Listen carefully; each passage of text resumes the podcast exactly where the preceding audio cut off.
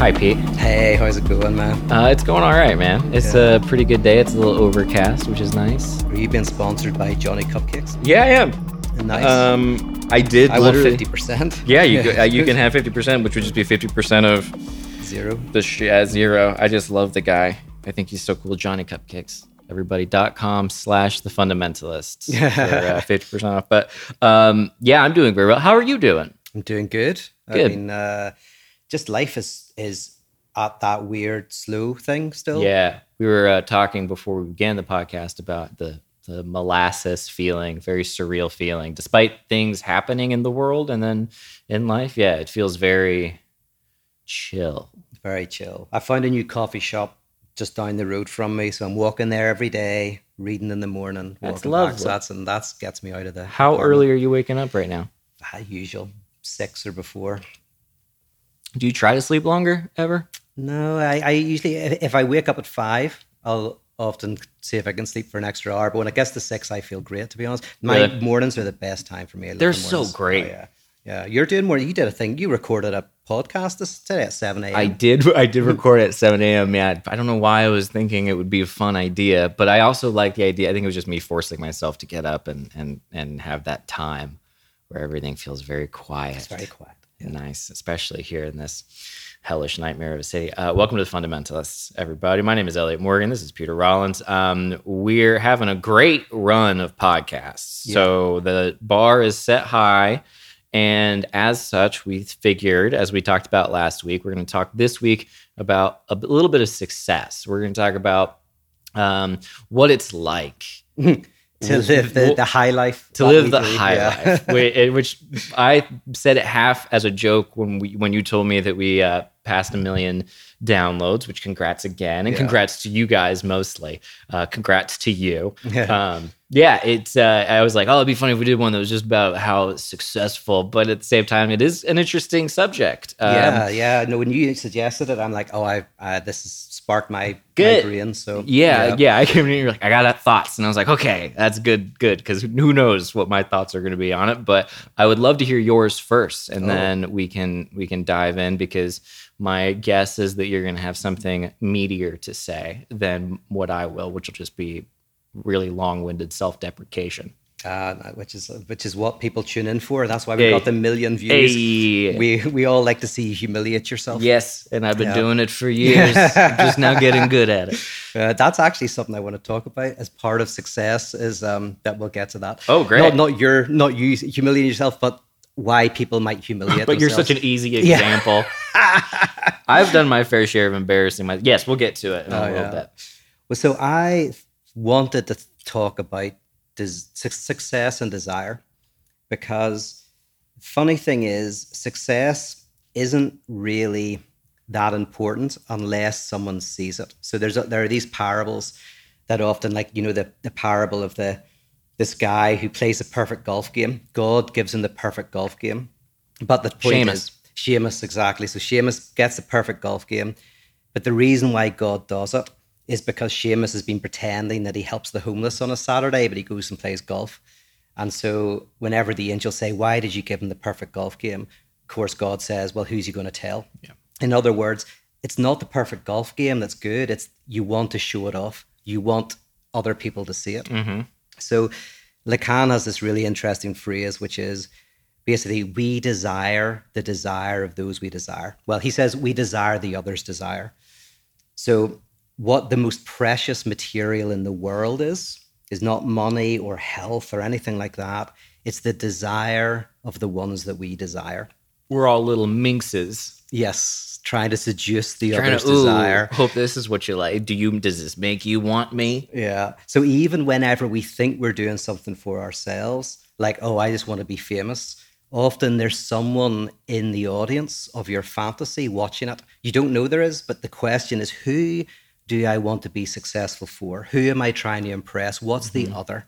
And I was going to mention, I won't do it all in one maybe, but I was going to mention 4 ways to understand this. Ooh, I love when you have numbers and you count them off on your hand. It's my favorite part of the episode. You go, here was all it's organized, it's bullet pointed. They all begin with P. Yep, exactly. This is where you get the pen and paper, right? Yes. As you said last week, I like that line. So the first is, right, our desire is for the other's desire. So first one, easy. We desire the desire of those we desire.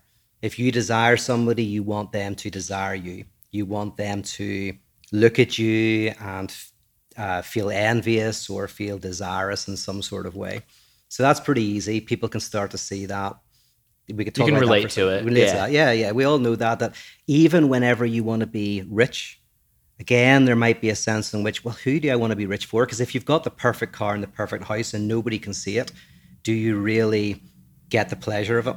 Yeah, I used to do a bit that I never fully developed about in stand-up about how I was trying to do just really like trollish stuff for a while, but it was about how there has to be poor people, because if there's not poor people, how will I know that I have all this money? Yes. If it was like their jealousy, that's not the joke. Yeah. But that's the structure. There's something in there. Yeah. There's something. Yeah. That's fun to imagine, because you're like, then you think, well, there's all these people and they don't want there to be poor people. They say they don't want there to be poor people. And then there's all these other people who are like, if they're poor, they need to just fix that. They need to do what I did, and they need to fix it. And then you're like, well, but that still implies you want there. Yeah, it's very, I don't know. Yeah, no, constantly people are looking for the desire of the other. They're always, and without that, like there's a joke Žižek tells, I won't tell it too much. Basically, a man sleeps with a woman on a desert island, and they're the only two people on the desert island. And so after they've slept together, and this is a very beautiful woman, he gets the woman to dress up in his clothes and put on a fake mustache and meet him at the beach. And whenever he goes down to the beach and meets her, his first line is, "You'll never guess who I slept with." Yeah, you're not going to believe it. In other words, sleeping with the woman wasn't enough. He had to be able to tell someone. I had this yesterday, by the way. I bought this app that makes where I changed all of this stupid, I was bored, but it changes all of your little app icons, makes it all look really neat and tidy. And I did it, and I was like, I want to show somebody my iPhone. So it's like, I've got no one. Who am I going to show my fancy new clean iPhone apps to? If you just sent me like screenshots, I would have been like, I'm calling the ambulance, and you need to know there's a lot to live for, and just hold on. I was almost going to send you a screenshot of it, because I was like, somebody has to see this. If I die and nobody's seen how cool my app selection is, like, and the icons that I've chosen, but you can take a moment and then go, okay, cool. Mm. But it's kind of hard to put yourself in the position of the person you're wanting to impress. Yeah. Who's that person? You're not that person. Who's going to be impressed? It's kind of depressing. It's like a guy who pissed me off in high school that I'm trying to perform for. So that's number one. The number two, right? I desire that the others desire, can be read as I desire what you desire. So I look at what you have, and I desire things because they alight your desire, they inflame your desire. And that can be split into two, jealousy and envy. Yeah, I was gonna say that sounds like envy. Yeah. So jealousy is where I desire the things that I think you desire. It might be your job, it might be your fame, it might be your partner, whatever it is. Or envy is where I don't desire what you have, but I desire the type of desire I think you have. In other words, I don't desire your job, but I desire the happiness I think you have with your job. So I don't want your job or your partner or your whatever, but I want the type of desire that I think you have in relation to that. So that's the second way. It's like, I don't desire your desire. Your desire tells me what I should desire. So that's interesting, because the difference between jealousy and envy, I guess, I don't know. I always thought it was just like jealousy is like I get jealous. Yeah, I mean, it checks out. What you're saying does check out. If I'm jealous of someone who is Trevor Noah, if I'm jealous of Trevor Noah, I'm like, host of The Daily Show, to pick an easy example, or Dr. Oz. I'm jealous of Dr. Oz's job. I want a job like yes, which would job. Be technically envy. That's envy. Oh, now, that is envy. That's a technical distinction which nobody uses in real life. But well, Dr. Oz is very complex. So oh yeah, do you know who that is? I've heard of him. Is he like on Oprah or something? Yeah, he was on Oprah, and then he had his own show. I have no real opinion on him, but yes, because you're not jealous because you don't want his show. You're envious because you want the type of relationship. You want a type of show that gives you the same satisfaction that you so imagine. So what would be jealousy then? Would jealousy in that instance be... You want his show. Really? Not you want I thought it was show. The opposite. Jealous. I thought envy was wanting the thing that they have. Yeah. Like, I'm envious of my neighbor's wife. Or I'm envious of my neighbor. I'm envious for my neighbor's wife. I want her. I don't want... But I'm jealous of what he had. That's what I thought it was. Okay, well, you know what? You could be like whichever way around, as long as you make the distinction. It's not important. That's. I think technically, is you're jealous of something the person has, and you're envious of the type of desire they have. But I this is just Socrates and Plato shit. This is just crazy. This is deep stuff. The difference between the jealousy. It's like watching one of Platonic dialogues in person. Yeah. Like as if you were there. Like 4-year-olds. Oh yeah, very good. Well, that's all about mimetic desire. So I learn what success is by looking at what other people think success is. What was the third I was going to say? So the first is I desire your desire. I want you to desire me. The second is sometimes I learn what is successful. I learn what to desire by looking at what you desire. And so I desire what you desire. By the way, in relationships, you see that where you go out with somebody and then you start taking on their desire. You start to enjoy what they enjoy. I have no idea what that's like. Yeah. You're so narcissistic. Yes, it's all me, me, me. Yeah. Then the third, these are the more complicated ones. Sometimes you desire to frustrate the other's desire. So what you desire is to not give the person what they want. So this, you see this, I know somebody who they always failed. They failed exams. They forgot about things. They never progressed. And as I talked to them, I realized that... every time you mention an example like this, I'm assuming it's me. You're the only person I know. You and Jay, that's one of you. I was like, I know who it is. It's probably... hasn't progressed, stuck in his ways... Very, like a really rubbish life. Very bad life. Very pathetic person. Okay, yeah. Pathetic person, yeah. A friend. So once I was talking to him and realized that he grew up in an environment where he was always being pushed by his parents to achieve certain things. And so deep down, he was being very successful. He was being very successful at not giving his imagined parents what they wanted. So until he realized that What's that? Like a teenager. Yeah, like a teenager. Yeah, he was rebelling, but he didn't know. So as an adult, he was like, why am I always screwing things up, not getting where I've got the talent and the ability, but why am I not moving forward? And it was only when he began to realize that it was because actually unconsciously he was trying to stick his finger up to his parents and go, I don't want to fulfill your desire. You've been pushing me all my life as a child. So he was being successful at being a failure, by noticing that, he was then able to change and become more successful. Yeah. Okay. I can get behind that. All right. I'm still confused on the differences between number 3 and number 1. Number 1 is the desire, the mimetic desire. Yeah. Desire of the other's desire. Yeah. You desire their desire. Yeah. Yes. You want to be desired by them. Yeah. So it's performative. Performative. That's a good way to say it. You're performing to an audience. You don't know who the audience is. You actually don't even think there is an audience most of your time, but there is. Then number 2 is the jealousy, envy. Yeah. Yeah. You desire. Quagmire. You desire not the other's desire, but you desire what they desire. They're looking at something else. Like whenever emulation. It's more like performative. There's performative, and then there's emulate. Performative is to impress. Emulate. That's good. There we go. Emulate. Which starts off when you're very young, when potentially one of your parents, your mother, for example, desires her partner. And then you're going like, what is it? What is it to be desirable? And you look at the father, and you go, why does my mother desire the father? And then you try to emulate it or something like that. That's an example of that. You try to emulate what the other desires. And it's kind of connected to number one, because it's a way of then, if you're able to get what the other desires, they will also potentially desire you. Yeah, right? That makes sense. You're still doing, yeah, you're still following them. And then what was the third one? Number three, you desire to stop up or frustrate the desire of the other.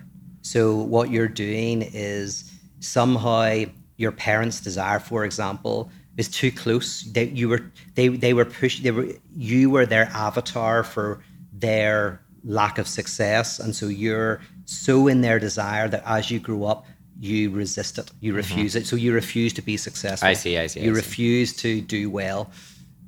You go out with the wrong type of person. All of this, but really, you're doing it so as not to satisfy the desire of the other. I have one more question. Go for it.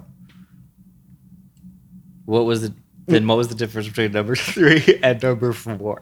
We haven't done number four yet. Yeah. Oh, then I'm totally up to speed. Yeah. Okay. I was like, that's number four. I was like, that's what I thought number four. Okay. So we're up number four, everybody. Number four, right. Number four. And these are just, I mean, I'm sure there's more, but these are the main ones I thought of this morning using this Lacan.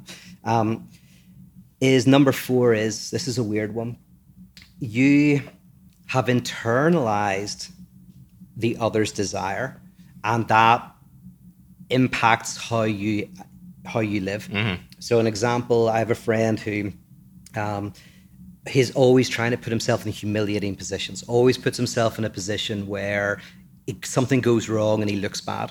Or he looks childish or something like that, right? He doesn't do it all the time, but it's a tendency he used to have. And then through a dream, he told me a dream and we deciphered it. And in the dream, it became obvious that he'd internalized the desire of others who wanted his downfall. So there were others who wanted his downfall, and that desire that they had was internalized. So he was now desiring his own downfall. So his desire was weirdly for the desire of someone who wanted his downfall. Like a neurotic guilt kind of thing. Yeah.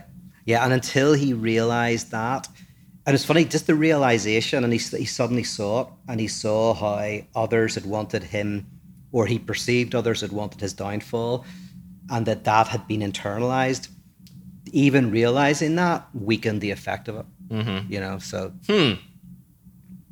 And all of this is related to success, because what we think is successful is connected to desire. It's great. I mean, it's very great. It's a little smorgasbord of things to dive into. But let's see. So you have I get where you're going with this.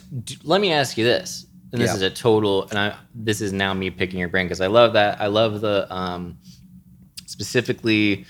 The story about the dude who realizes that he is successful at failing and then rebelling. That's wonderful. That's as good. That's good, wholesome fun.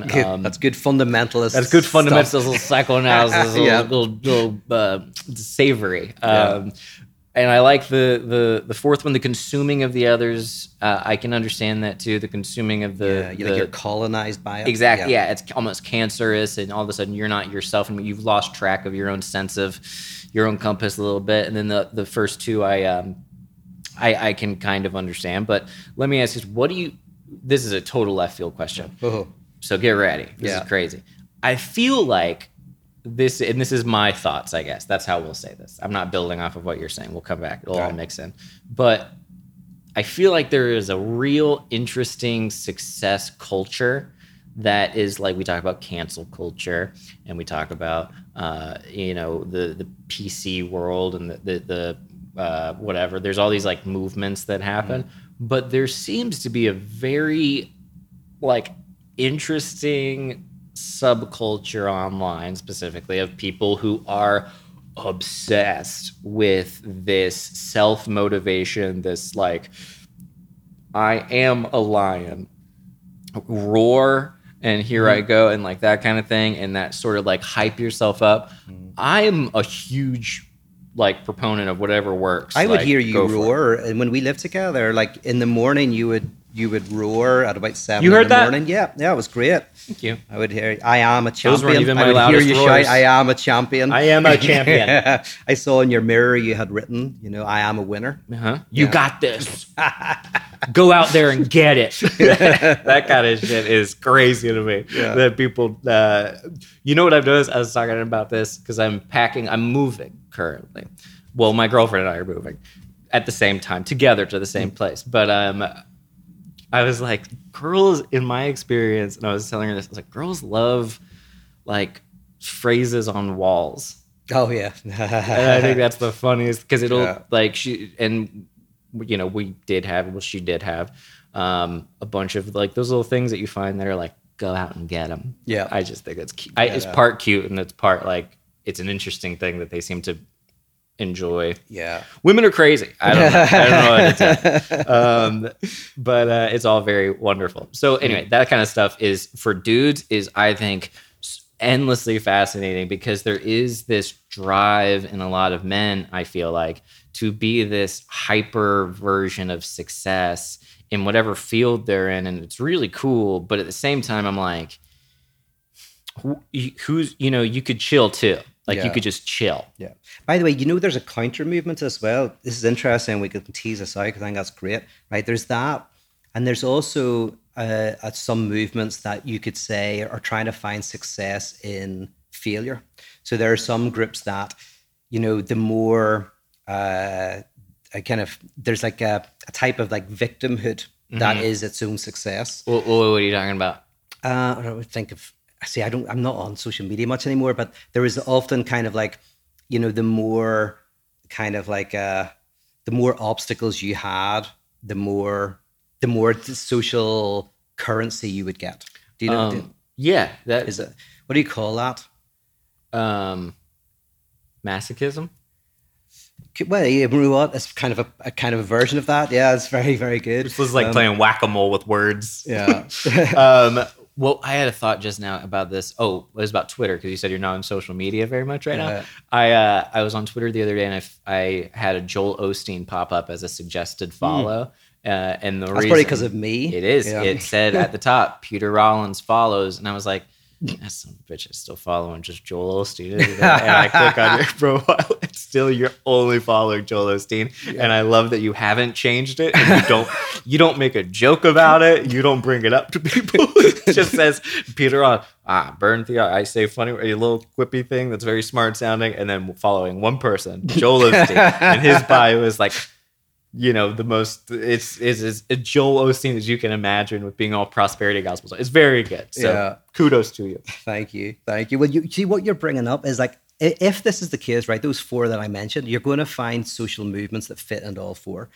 You're going to find people who want to be successful in terms of what culture says is successful. So they want to be what's called, we talked about it last week, the big other. Mm-hmm. They want the big other to say you're successful. So that means wealth, fame, success. If you're a man, very masculine, or if you're a woman, very kind of Barbie doll-esque, whatever. So that's that.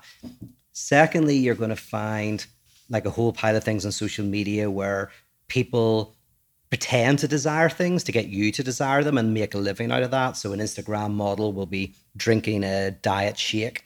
The whole point of the advertisement is this beautiful person who you desire desires the milkshake, so therefore you desire it. And then you're works also, like a charm. Works like a, I try a lot of the diet stuff from all the Instagram models I follow. They do pop up a lot. So I on my isn't that weird search? I know. I was like, oh dear, that's a bad sign. Yeah, that's not good. You know, Instagram Explorer page will tell you exactly what it thinks about you pretty quickly. It tells you stuff about yourself you do want to know very quickly. Yeah. You can look up the exact keywords. You told me that and I did it. Wonderful. Yeah. Did you see Borat 2? I haven't yet because I do love Cohen, Sasha Baron Cohen. Love him. But I for some reason, I'm nervous. I hope it's going to be as good. I don't remember the first one. So I'm not, and I have no taste in movies, but I will say I really enjoyed what I still have half an hour left. I didn't reach the end of the film. Some of it kind of bores me. It's like, you know, they're doing sketches and stuff to kind of piece everything together. But there's a really interesting, minor spoiler, really interesting scene with an Instagram influencer, and the way that she speaks to this young girl, she believes to be a young girl, is very sad, because it is basically that, like what you're saying, that sort of performative, like, you have to do this, like you have to submit, like your woman, like it's, you submit to the man, and then by doing that, your job is to make sure you take the back seat. And it, like, it's very, you know, not what you would want to hear typically. And then at the end she goes, because when you do that, then you can take all their money. Like, it's not she's basically describing a sugar daddy situation. Yeah.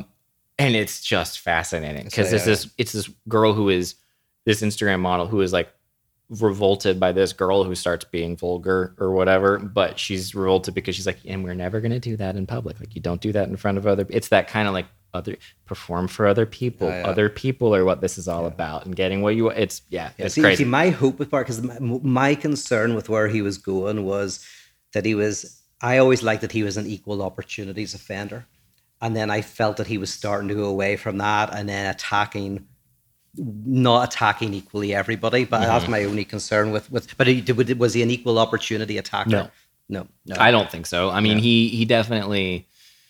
I don't know, man. It's getting harder. I think it might be easier to attack one side. I know what it is. So of course it is. Like, but he has balls. So I'm surprised. But he's got balls is the perfect way to put it. Yeah. He's insane. I feel like he's such a gift. I want to protect him, because I'm like, we need him. We need him. But it's funny because he's also explored the fact that he's too famous now to go around as Borat, so he's got to have this daughter, and they make it interesting. But I haven't finished it, so I haven't seen all the research. Oh, anyway, good. Success. Yeah. But all of these things then, will all be seen. They'll all be seen in cultural movements. Yeah, and I mean... Including people... And what I was meaning by the people who don't want success is there'll be people who... The more you try to frustrate the big other, right? The more you reject what you think the big other wants, the more successful you are. And so you'll see that in society as well, which will be people, men and women, who overtly reject the what they think the big other wants. And then that becomes its own success in the frustration of success. So. I think that's very relatable in the YouTube sphere, or at least as it was when it began. YouTube, I think what is cool, one of the coolest elements about YouTube in general is the generation that I was lucky enough to kind of be a part of. We're a bunch of people that were like, we are throwing up the whole standards of what success is, and it was happening in different ways, but it was a rebellion against the Hollywood big other, I would say, at least in some way. And of course it became its own thing, and everything rises and falls. But it was a very cool element of the whole thing, that rebellious kind of like, doing the opposite and giving up the metrics of success that previously were there. And then, of course, all the metrics of success came. Yeah. But that is a good point. Like, you guys were, the idea of success, the big other, the idea of being famous on TV or in like the media, you had to go through the gatekeepers, and it was Hollywood, it was all that. And then the YouTubers basically said no, and they went set up cameras in their bedrooms and started eventually getting viewerships as big as not TV shows. Yeah, and I mean, I lucked out because I was in LA and then did every audition I could do when I first moved from Florida, and I was 22 or 23 or whatever, or 23 or 20, and then one of them ended up being an open casting call that DeFranco was doing, and then that project fell through. Then I got called back in again like a year later after that. I thought that was going to be huge. I thought it was going to be like, I was like, oh my God, this is incredible. And like, I really love what this YouTube guy's doing. I don't really understand it, but I'll do my best. Yeah, I was like, real go get him. It was wonderful. But Joe Beretto specifically he's actually like pioneer in that world, which I always forget because I talk to him every day. But like, it's crazy that he was like the generation that really did usher in that whole thing. I mean, and did it because there was a realization that it was complete wild, wild west mentality. So anyway, it's very cool. And then, And maybe you could describe that as being one step ahead of the big other. By what I mean is, one, you realize, which is the ultimate insight, the big other doesn't exist. There isn't something other that knows what it desires. If we only do the right thing, we'll get its desire. So we're always trying to either rebel against it or have it. But what some people did at that time is they just didn't care. They were like, I don't believe in Hollywood. I don't care. We're going to do it our own way. Mm-hmm. Then that becomes the next big other for the next generation. But then they'll rebel. TikTok. I mean, TikTok's kind of doing it now too. It's crazy how these things keep popping up because there's this purity in certain new platforms where I think people are like, we can do whatever we want here. And it's not for money. There's no one going like, here's a sponsor. I mean, now there is obviously, but it starts that way. And then people, it becomes a movement. It's fascinating. Yeah. Yeah. And what there's obviously people who make a living now off TikTok, but, it's hard to know how, I've seen some of these videos that get millions of views, but they're not selling anything. They're not, they're just doing a dance. Apparently and they've got millions. Yeah. The sponsors are crazy. I suppose if you've got millions of, if you get one of those, then I don't know. I don't really know how it all works, but TikTokers are making, there's insane mansions. Yeah. I watched a video by a guy named Cody Ko, who's wonderful. And he did a whole summary on the TikTok mansions that the newer TikTok mansions these TikTokers have. And granted, they buy these giant mansions because there's 10 of them or 15. And then they live in this house together and they make TikToks all day. I mean, it's insane. Yeah, because try to think about it. What was the one that was before TikTok that was similar? Vine. Yeah, because there was people where we lived. There were a lot of Viners. Yeah, the Viners for a while were making a ton of money. Some of them were able to transition to YouTube. But that whole thing is fascinating. I'm still of the mindset that if I have an audience who's listening to anything or watching, thank you that I'm doing, I'm okay, but that that chasing of the numbers is still in me. I still do it. That's why when you're going through these numbers of 1 through 4, I'm like, yeah, I feel like you can kind of identify certain moments that are one or the other. And it's very nice because it's sometimes it'll be very motivating for me to do a lot of work if I'm doing it to piss off an imaginary person who's probably never going to see it anyway. Yeah. That's why they say success is the sweetest revenge. It really is. Because it is. We know deep down that if there's somebody who hates you and they see you doing well, it annoys them. I don't even know who they really hates me. But if I go, I'm going to do it, and I get really I'm going to improve myself. Yeah. Yeah, that's good. Yeah. So all of this, I think it's a great way to remember that we're not in our own heads. I think that I desire what I desire. I think that I want a certain set of things, and I'm an atomistic individual going around the world. Mm-hmm. But when you start to see how desire flows, you start to go, oh my goodness, no, I'm desiring what others desire. I'm also colonized by others' desire. You're fighting against it. You're performing for it. You're consuming it. So you have to find you're finding yourself in relation to these flows of desire, these assemblages of desire, and it's kind of that's just the way it is. It's neither good nor bad. It's just how we are as humans. Yeah. Yeah. Oh, I love this. Yeah. Unless this is mostly neurotics we're talking about. Yeah. When you say neurotic, you say most of what we're talking about is neurotics, but when you say neurotics, you mean most. Most people are 90% by the 90%. Categorization of which I'm not going to ask you about. Oh yeah. But some people who aren't neurotics genuinely don't care about symbolic success. Just has no value to them whatsoever. Why? How? Tell me how. I mean, my goodness, if I don't like nice things. Yeah. And I feel like I'm a better person when I have money and some success in my... Yes. No, they'll still like that, but they are less... they're less impacted by the idea of what the other wants. So they... so it's not that they want money or because they're trying to... evoke the desire of the other. There are some people who have very little interest in that, but what they do, so a perverse subject, for example, will often want, how do you describe this? Right? Dildos. They won't be that interested. Was that? Dildos. It's always my answer. It's always your answer. So the perverse wants dildos. Yeah. No, they will, not really care very much about symbolic success and all of that, but they will potentially want to evoke the desire of someone else and be the answer to that desire. Yeah. So it's just a different way of desiring. But most people who are listening to this, who are watching this, will to some extent be able to go, oh yeah, no, whenever I really want something or whenever I really feel at something, yeah. I'm still trying to, I'm communicating a message to somebody. Mm-hmm, like that's the way to think about it is if you it's imagine. It's all subtweeting. Yes, it's all subtweeting. Mm-hmm. It's fantasy is subtweeting. Oh, yeah. That's sad. Yeah. It's true, but it's sad. Where do you fall on this spectrum? Oh, desire? Yeah, or success. I mean, how you doing? You okay? Yeah, I think it's... You feel pretty successful? Yeah, crazy. Like I'm living in Los Angeles. This is the autobiographical portion. This is, yeah. I know, dude. I was thinking that when I was coming up here. I was like, I got out of my car and I was like, I'm downtown Los Angeles. I get to go do a podcast with my friend where I talk about stuff that I think is interesting and cool. This is like pretty freaking cool. This is just, it's really cool. But thankfully, like you know yourself, like it doesn't make much difference. Like I was just as happy when I was living in the squat in Belfast.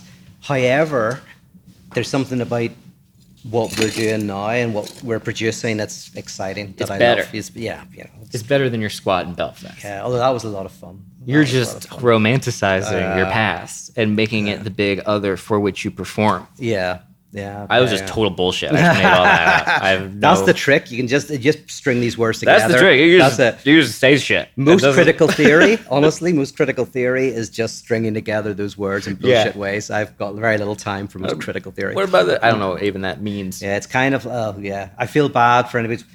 I did a master's in critical theory. And it's kind of like philosophy, but studying culture and politics and all that. Some of it's great. That sounds fascinating. But some of it is just really second-rate philosophy. So, really? Yeah. Huh. Well, I had another thought about this whole thing, and I don't remember what it was. I mean, from a success standpoint and talking about success. And you were saying we're not very successful because we're not big enough to get a sponsor yet.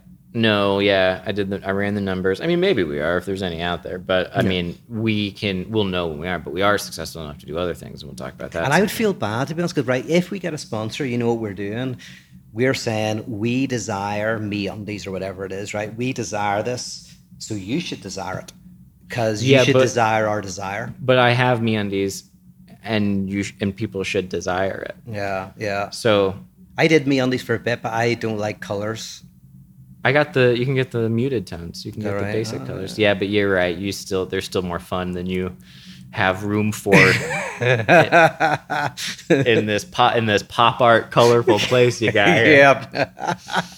God, this is a white place, man. Yeah. And you're wearing very white clothes. Yeah. This is my summer outfit. Well, we're successful. We get to do what we want. And that's what I think the big metric is. You get to do fun stuff and you get to explore things. I don't know of a better situation. Oh, yeah, I do. It would come with all the symbolic stuff. But I like that stuff, too. I don't understand this, like, the fight against success is very interesting to me. And I am so paranoid of that and so aware of it that I'm always like, am I fearful of success? Like that whole thing that people say, which I think 100% I am to a degree.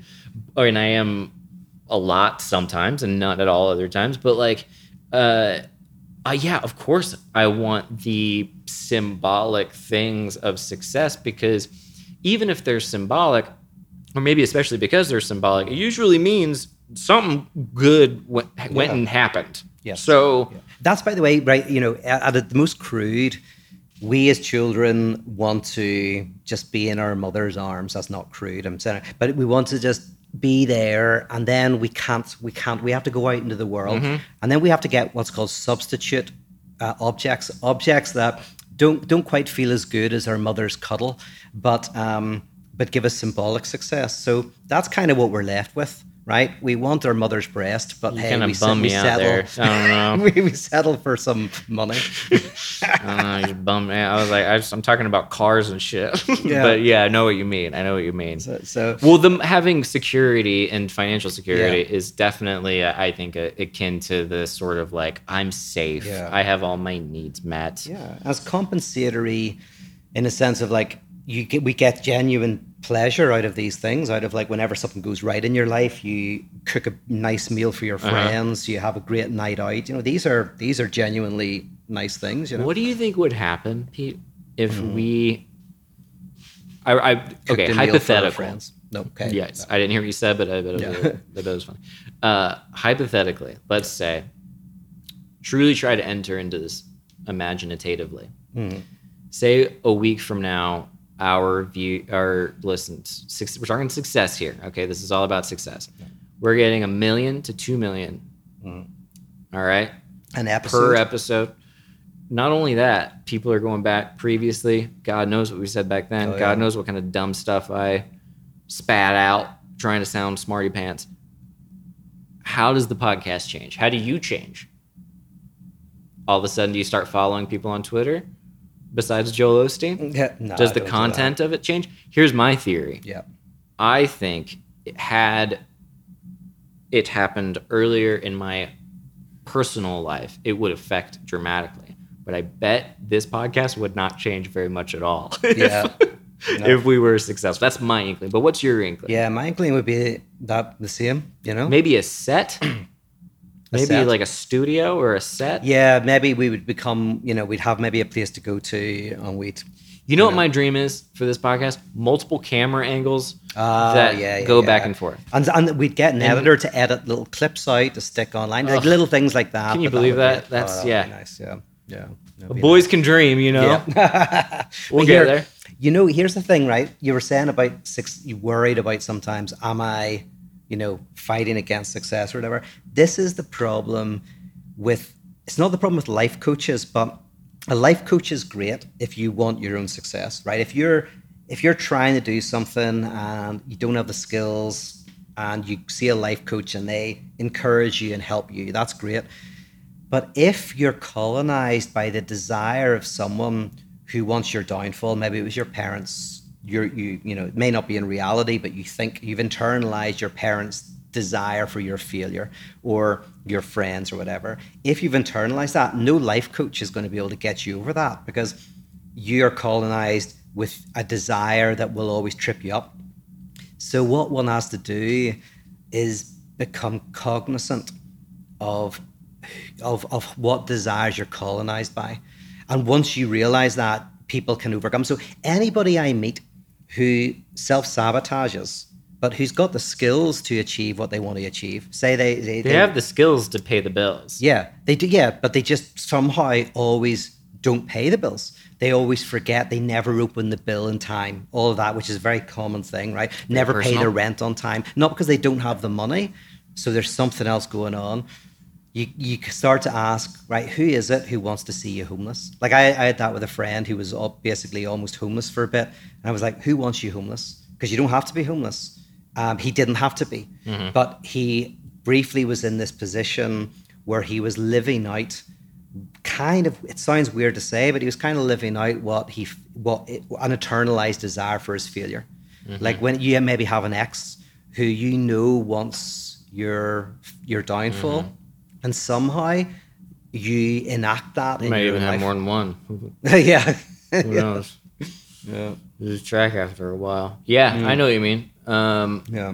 Recognize that's a very interesting one. That's a very good point. If we're gonna take anything away from this conversation, which is unlikely. No, I think we got a few little tidbits here, but the one about internalizing someone else's desire for your failure is very funny to me. Yeah. That's my favorite part. Yeah. It's funny. So a friend of mine told me this dream, and in this dream, they were basically in a situation where people were laughing behind their back, all of this kind of stuff. And it was like, the kind of the rule of thumb is your dreams tell you a wish, but it's not always your wish. It's sometimes the wish of someone else that's inside you. And through this dream, we were able to work out, oh my goodness, yeah, you've internalized this wish for your downfall that now you play out. And as soon as we deciphered it, within the next day, I had a dream that was different. And it was a dream that was recurring over years. And just that insight was enough to start shifting everything. Yeah, our brains are little terrifying boxes of horrors. Yeah, yeah. That's what we should do next week. It'll be on Halloween. We should have done that Halloween-themed episode, right? I forgot Halloween's coming up. That's right. Yeah. Let's do Halloween theme next week. Yeah. Man, that's wonderful. Okay, cool, man. I feel great about this. I'm trying to think about success more and more. In my own world, success is such a vaporous thing that I've experienced symbolically in many ways. And I've also experienced the reverse of success symbolically and like the death of things. So I have an interesting, I guess, relationship with it, except I do feel this is where I go kind of not Republican, but a little bit where I'm like, I always am of the mentality that if you want to be a certain level of successful, quote unquote, regardless of whose desire you're trying to enact, if you want to do it, so just to prove that you can, if you're pissing someone off, if you're consuming their desire, if you're, you know, performing for them, whatever, my mentality is always like, yeah, you can do, if you may not, I think what I'm trying to, I got it, what I'm trying to say. You may not succeed if you do everything right. Okay. But life will be better if you fail having tried to do it at least. And so that's the only thing about success thought that I have that's maybe less philosophical and more just like that's literally do it, which is leads me to frustrations where I can project onto other people what I perceive them to be lacking in terms of taking risks and in terms of doing all of these, making these crazy decisions and fly by the seat. It's like, let's do this. Like, do everything you possibly can do to get successful. That way, if you can get to the failure quicker and know if you're going to screw things up. But oftentimes I project that out because I myself am not doing everything I can do. Yeah. And you know what? I think that's very good. And I want to add something to it to make it even I think, more of a call to action is what if it is not the success is where the pleasure is, but in the trying.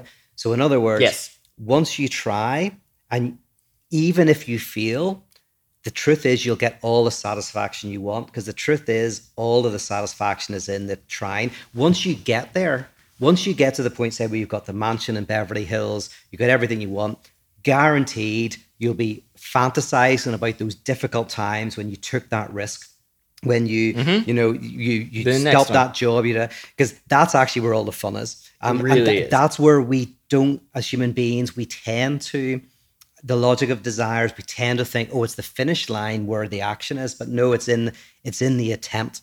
That's all where all the fun is. Yes. And that's why we have to be, we're not that successful because we're not. And two is, if this was 2 million people listening, we'd be bored because we have done it. Just like, maybe, you know. Maybe. Yeah. I don't know. You don't know. It'd feel heavier. Yeah. It would feel heavier. I don't know if I get more bored by it, though. Yeah. But it's hard. I have an uncanny ability. Yeah.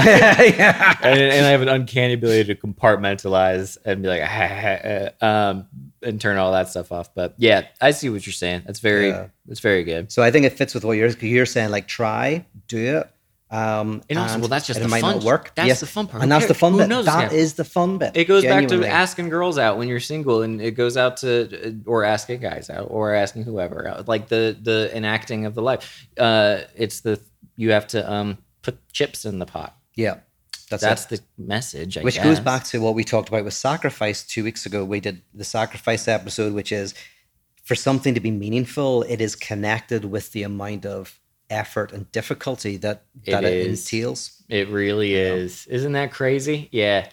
Which, by the way, and this is the theme, my choice for next week, probably, if we don't do Halloween, is I'm going to infinity. And it's going to partly connect with the idea that you cannot have a life without some degree of suffering. We may fantasize we want it, but actually, degree of pain is required. Yeah. So, but if anybody who thinks you don't need it should try it for a little bit. And you'll, I think, figure out that, it'll make you go crazy. Yeah. Too much suffering atrophy. And too little. Your entire brain atrophies and you die. Yeah. Yeah. Too much suffering and we die, and too little suffering and it's a form of living death. Goldilocks. Yeah. That's right. So, the Goldilocks effect. It's an interesting guy. I mean, we could keep diving into this because I could just keep saying random crap, but I don't think we need to. I feel very good about this. That's something we do often, by the way, as we then talk for 5 minutes about how we think we're at the end of the podcast. Oh, well, we can end it then. Yeah. I don't want to hear myself ramble on. I don't want to make anybody else suffer. Thank you, everybody else. Everybody for listening to this. Do you have any takeaways or anything you want to add? I think we did. Well, we did some good takeaways, I think, in the midst, but do you have anything? No, I think it's all wonderful. I think do everything. I think my thing is I hope people don't think that the descriptors you're giving are in any way necessarily even avoidable, first of all, but also necessarily a bad thing or not anything that, like, it's like, do whatever works. This is all part of the fun of getting to be alive. And it's partly like, this isn't the full thing, but it's partly just becoming more aware of the desires that are in you and who's watching and what's like that in of itself is really useful. So if I have a takeaway, it's like, ask yourself today, who is the other who's either watching what I do that I'm trying to impress or who is in me? And just asking that question can open up really good things. Yeah, it's all me. Thank you, everybody. No, bye. Bye. Bye.